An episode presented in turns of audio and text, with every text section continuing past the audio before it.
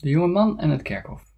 Er was dus een jonge man die op een dag een klein dorpje bezocht in een voor hem onbekende streek.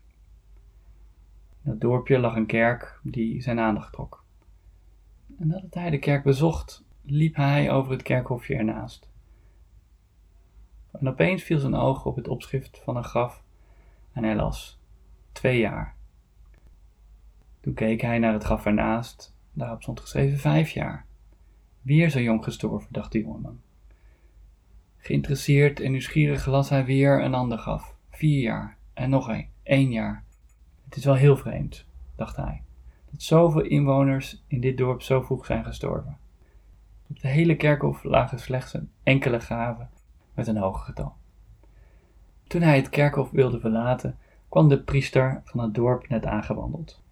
De jonge man vroeg hem onmiddellijk: wat, wat is hier aan de hand?